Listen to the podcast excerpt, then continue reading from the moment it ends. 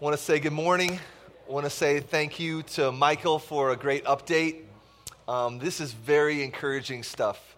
Uh, we moved here with a vision seven years ago, so, well, seven and a half years ago, to see a movement of church planting happen. And I feel like the Lord has answered those prayers, is answering, and God willing will continue to answer. So just Michael standing up here giving that update, man, that's evidence of God's grace among us. So, um, yeah, just really thankful for that.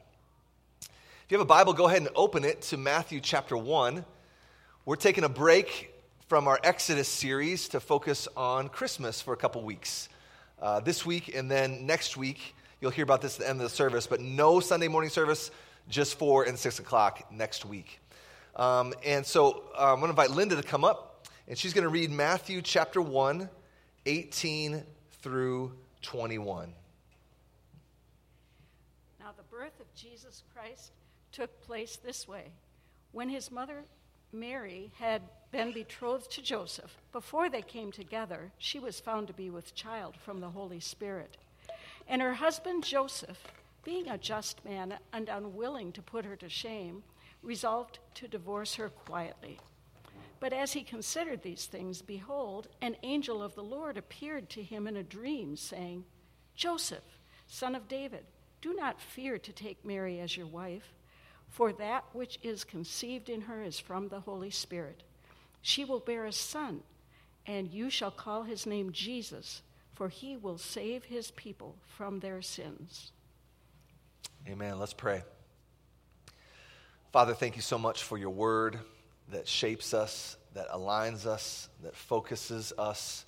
Um, may your word truly be our rock, and may we want to build our house on the rock not on the sand. We feel vulnerable without your word. And so, in light of the storms that come, in light of the challenges that we face, in light of the temptations that we have, Lord, may we desire and may you help us by the power of your Spirit to build our house on the rock that is you and your word. And we pray this in Jesus' name. Amen. So it's Christmas time. And oftentimes, sadly, there is a lot of family drama at Christmas, right?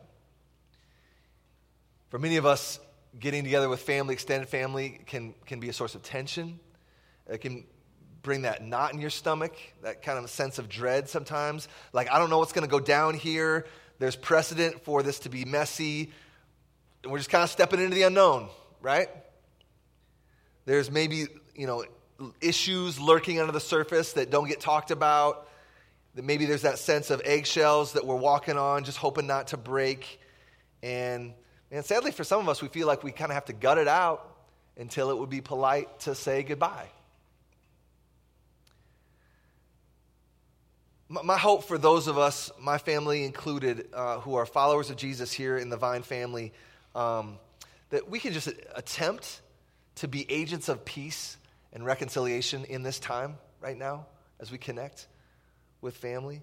To the degree that we're able, sometimes there's things out of our control, and that's oftentimes the case. But to the degree that we do have some power to enact change, man, may, may that be who we are. May that be what we're about. God, give us the grace to do that. So, most of us, though, sadly, as I talk to peers and as I grow older and have more conversations with families, most of us know what family drama is like at Christmas time. And, and here's the deal the Christmas story that we just heard in Matthew 1 can relate to that. Mary and Joseph can relate to that. So, did you know that the Christmas story that we celebrate every year year after year after year is steeped in family drama. Right off the bat. Now, there's a lot of sentimentality wrapped up in Christmas, right?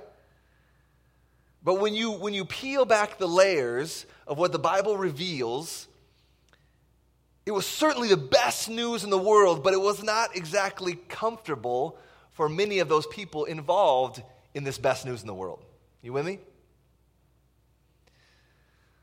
So let me explain what I mean. This is one of those opportunities that we have in reading our Bible to practice reading the Bible in healthy and helpful ways. Now, many of you have heard me say this before, but let's just review it again. One of the best ways to read your Bible, such that it's not just for information, but it's for transformation, right? Very important distinction. We're not just shooting for information, we're, we're shooting for transformation. That's how we want to think about reading our Bible. So, one of the best ways to do that so that it sinks deep in your heart is real simple. Number one, we need to slow down. Okay? We need to slow down. Now, let me back up. First, a lot of us just need to have a plan to actually read our Bible. Okay? And not that we're like trying to score points of Jesus. That's not how the gospel works. But if you have been saved by Jesus, you're going to want to spend time with him and how do you spend time with Him? You spend time with Him in His Word that He's revealed. You want to get to know someone, get to know who they are, who they've revealed themselves to be. And the way we do that is through the Bible. So, it's not like you're scoring points by, oh, I, I, had a good quiet time today, and now Jesus likes me a little more. Now he sees me as, as worthy to be saved. No, no, no. That's works based salvation. We don't go near that. That's heretical. But if you understand the gospel, you want to you want to hang out with your Savior. Some of you need to remember that I, I need to hang out with my Savior. And so I'm just saying, like, New Year's resolutions coming, that's great, but forget New Year's resolutions. Let's just be these kind of people that read our Bible. You need to have a plan. Some of you are spiritually anemic. Some of you are spiritually starving and you don't even know it because Jesus said, Man does not live by bread alone, but every word that comes from the mouth of God, Matthew 4 4. And so, what that means is if you want to be full, if you want to be healthy, if you don't have this in your brain and in your heart, you're going to be weak. And we don't want that for you. Okay? So, tangent over, back to my script here. Okay? Um, assuming we are reading our Bible, here's how we want to read our Bible we want to slow down and not just like get through it as fast as I can. Okay, on with the day. Now, slowing down might mean it's only 15 minutes, but in those 15 minutes, I'm going to slow down, number one. Number two, I'm going to think about what I'm reading. So, again, it's not just bzzz, on with the day. Check the box, boom, good. Now we're going to slow down. I'm going to try to think about what's here. And in my thinking, thirdly, I want to imagine myself in the scene. So, so this can be kind of fun, right? Like, I want to imagine myself in whatever's being described here. The details, climb, I say it all the time, climb into the world of the Bible. Try to engage your five senses. What would it feel like? What would it smell like? What would it look like? How would these people have felt? Oftentimes we don't get raw emotions, but these are human beings here. They had emotions just like we do. So we, we, need, we need to extrapolate a little bit. Now, don't get crazy and de- delve into too much speculation, but don't miss the emotions and feelings that would accompany a situation that's being described in a text. So we got to slow down, we got to think about it, and we have to imagine ourselves, catapult ourselves into that world. So this text that, we, that we're reading this morning, it's kind of matter of fact, but it's got some serious drama in it. So look at verse 18. Now, the birth of Jesus Christ took place this way. When, when his mother Mary had been betrothed to Joseph, meaning they were engaged, probably some type of arranged marriage, before they came together, she was found to be with child from the Holy Spirit. So you got this marriage agreement in place. Mary's given in marriage to Joseph. But what does it say? It says, quote, before they came together, right?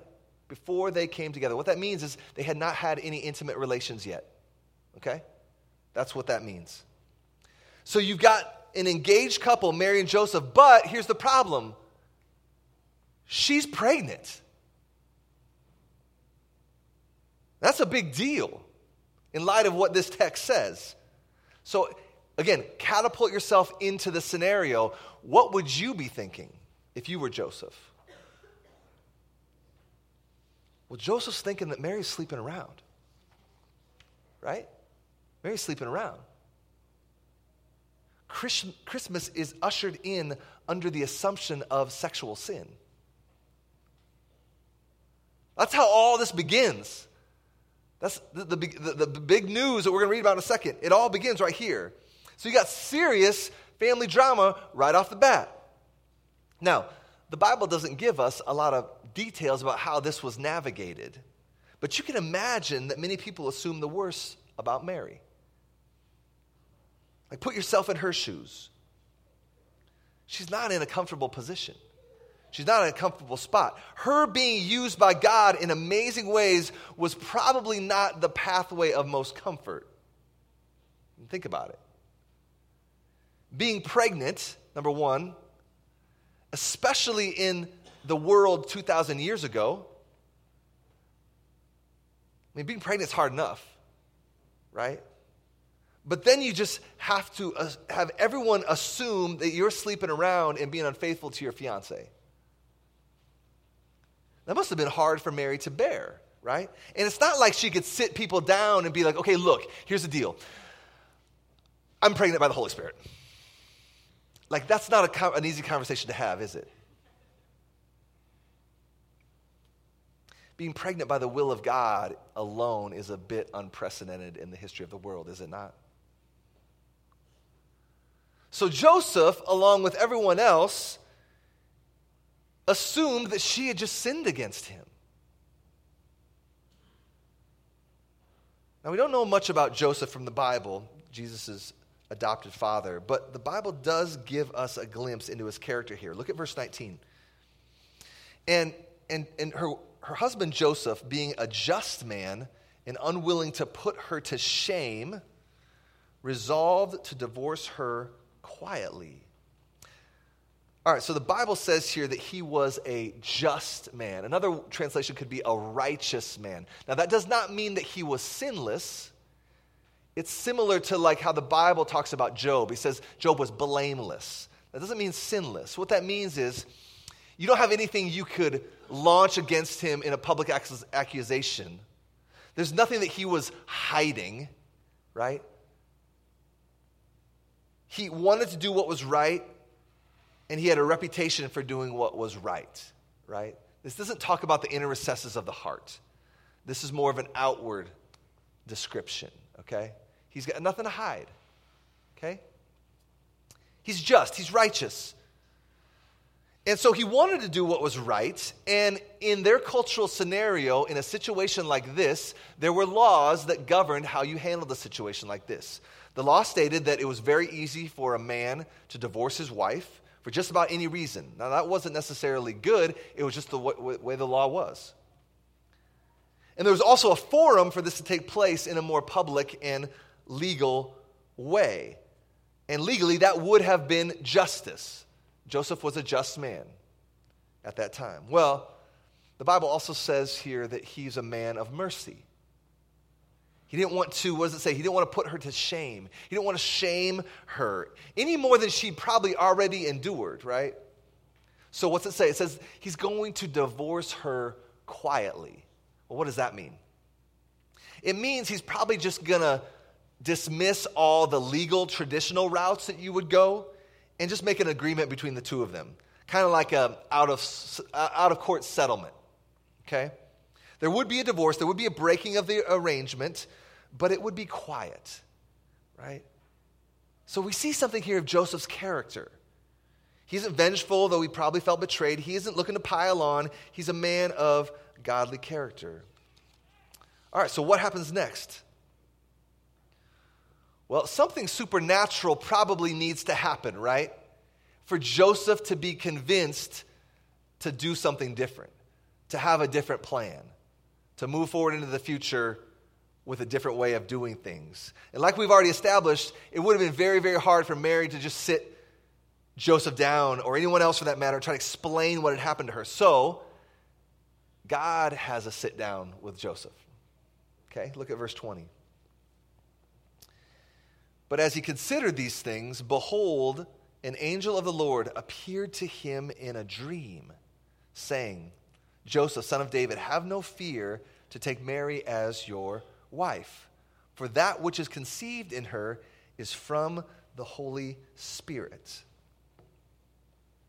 So he receives this news that all this is from God. This whole family drama that's been going down, initiated by the Lord.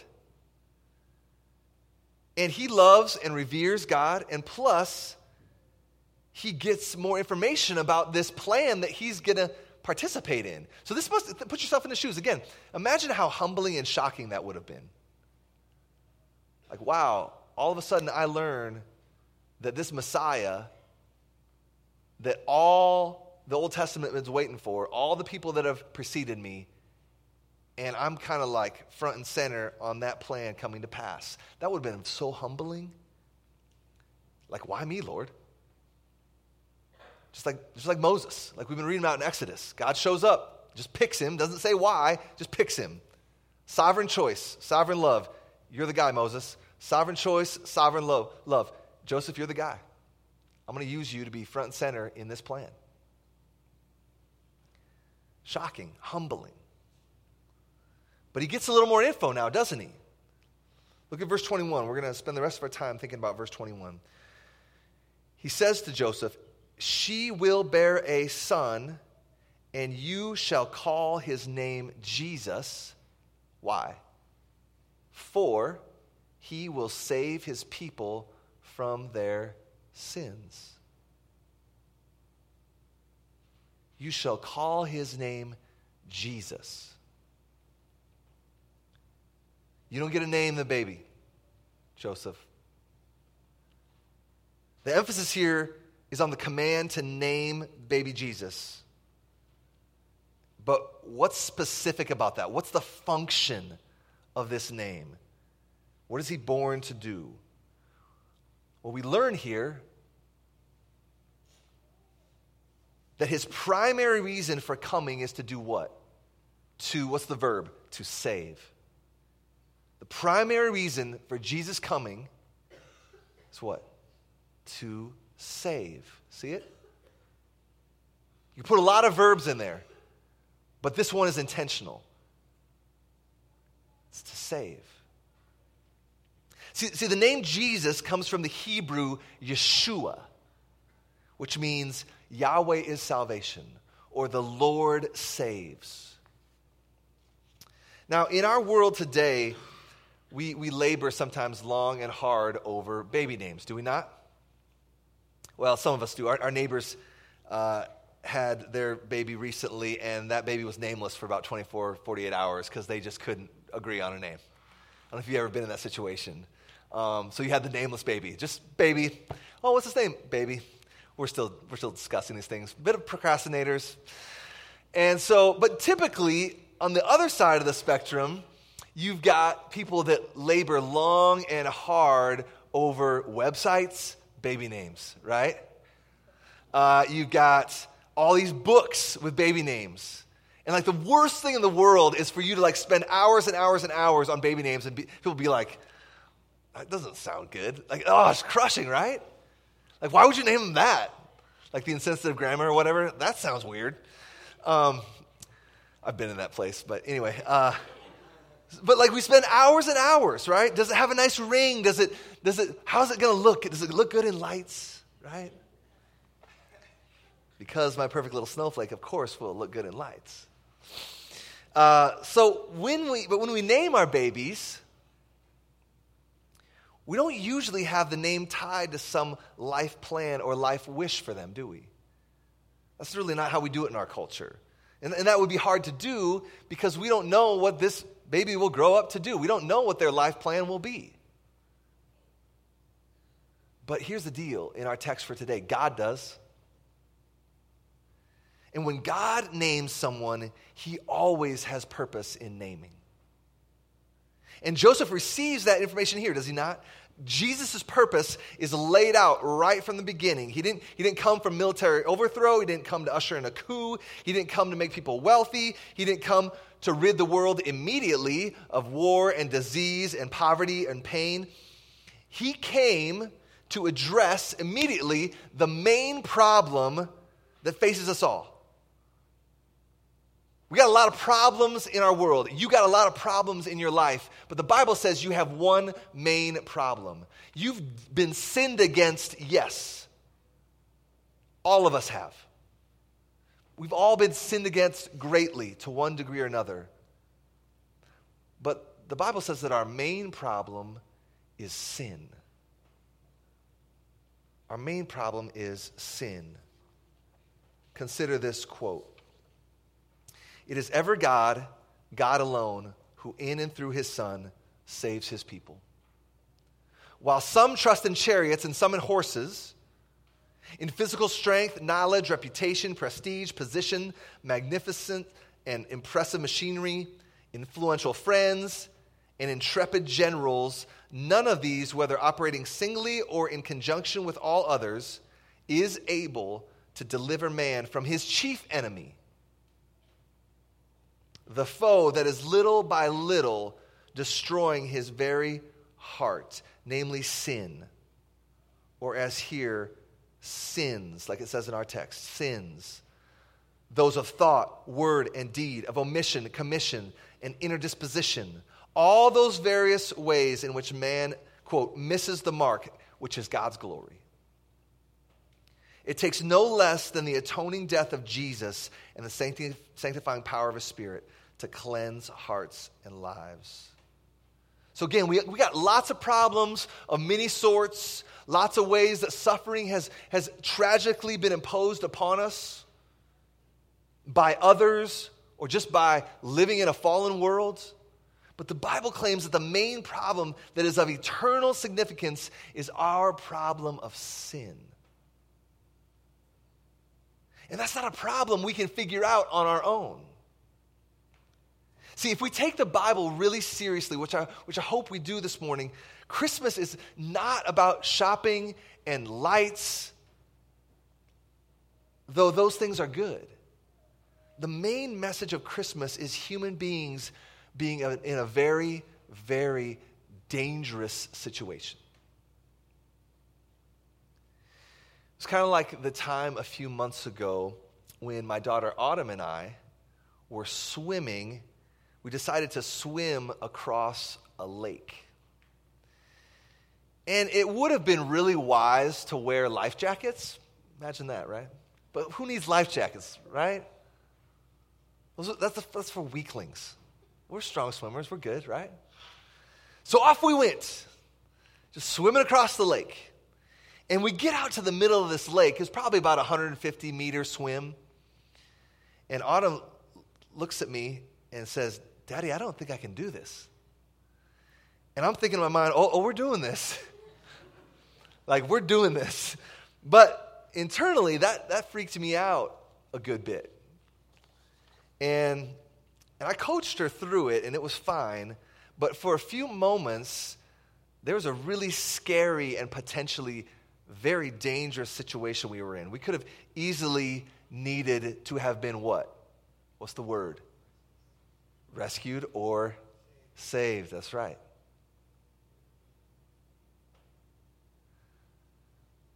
So when you read this text at Christmas time, don't, don't, don't let your eyes glaze over and be like, yeah, yeah, I've heard this a thousand times. He came save me from my sins, whatever, blah, blah, blah. On with the Christmas and the eggnog, right?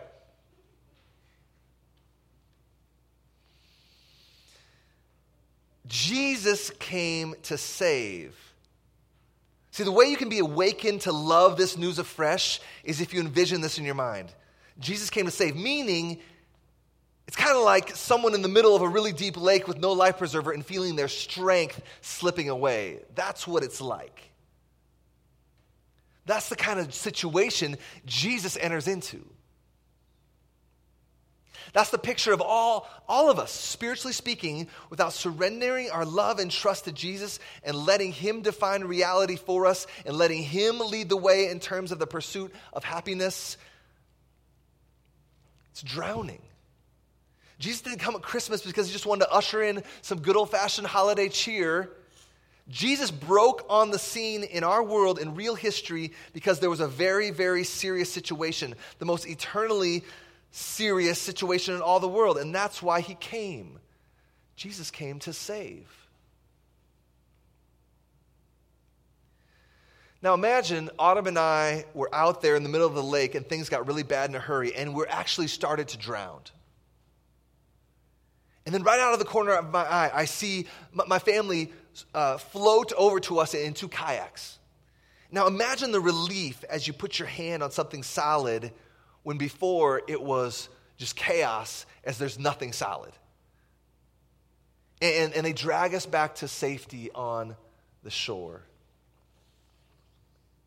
See, that's Christmas. That's the promise of baby Jesus. That is why he's named Jesus here in verse 20 and 21. He didn't come to turn the other way as people are drowning. He came to dive in the water and do anything all the way to allowing himself to drown so that we could breathe. Jesus came to save. Jesus came to save.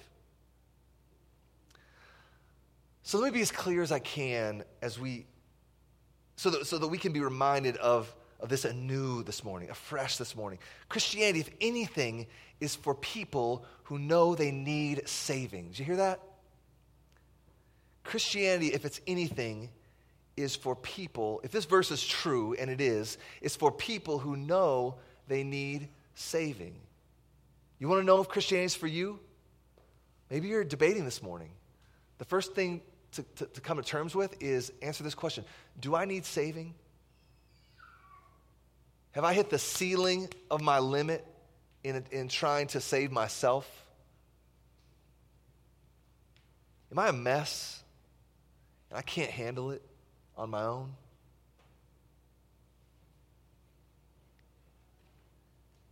Christianity is for those that think realistically and honestly about the situation they're in. They let the Bible define the situation they're in. And it's not just this knowledge in their head, like, yeah, I acknowledge intellectually that I am a sinner and I need saving. But it's an openness of the heart and, and the ears willing to listen. That's why Jesus said all the time if you got ears, listen up. I'm about to say something really true. Truly, truly, I say to you, you got ears to hear? Not just like, yeah, the sounds pass through my ear and then they're gone. No, no, no. They pass through my ear and they sink deep into my heart. That's, that's the kind of listening that Jesus is talking about. It's a submitted listening. It's like, I can't do this on my own. I need somebody external to me to help me. It's recognizing that your way of doing things is not working.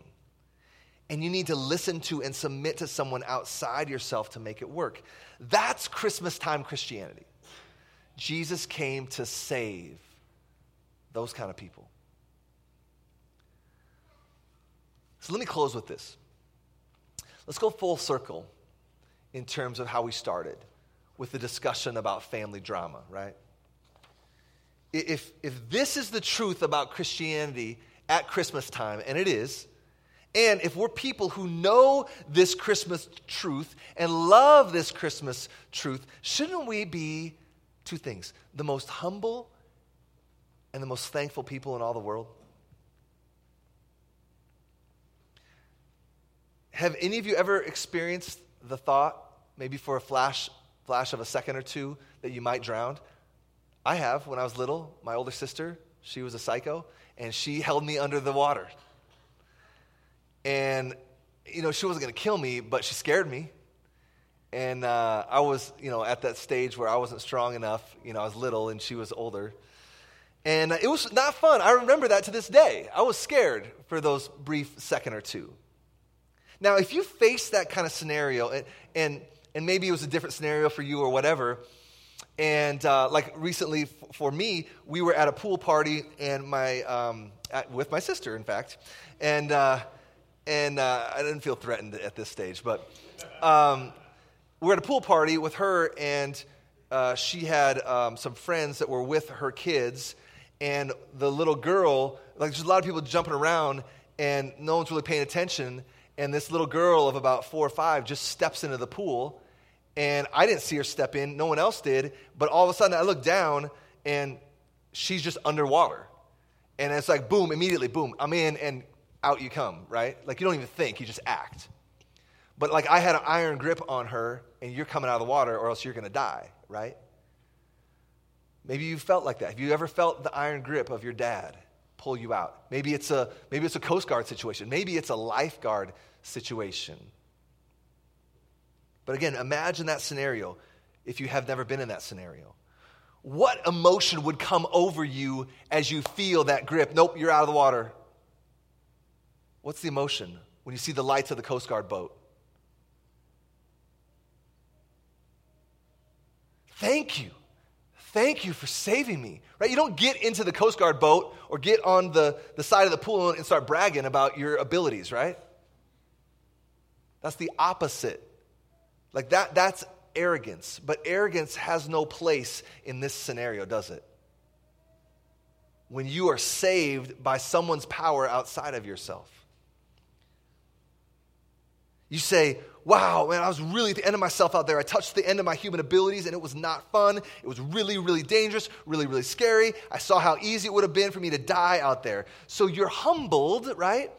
And then you look to your dad, you look to the lifeguard, you look to whoever, your mom, Coast Guard, whoever saved you, and you say, Thank you, thank you, thank you.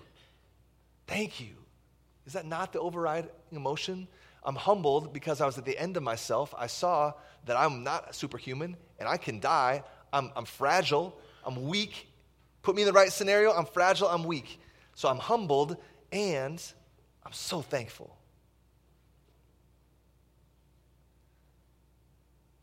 So, if this verse is true, and it is, that's the scenario that we find ourselves in at Christmas time. We want to be the most humble and thankful people in the world because this is true.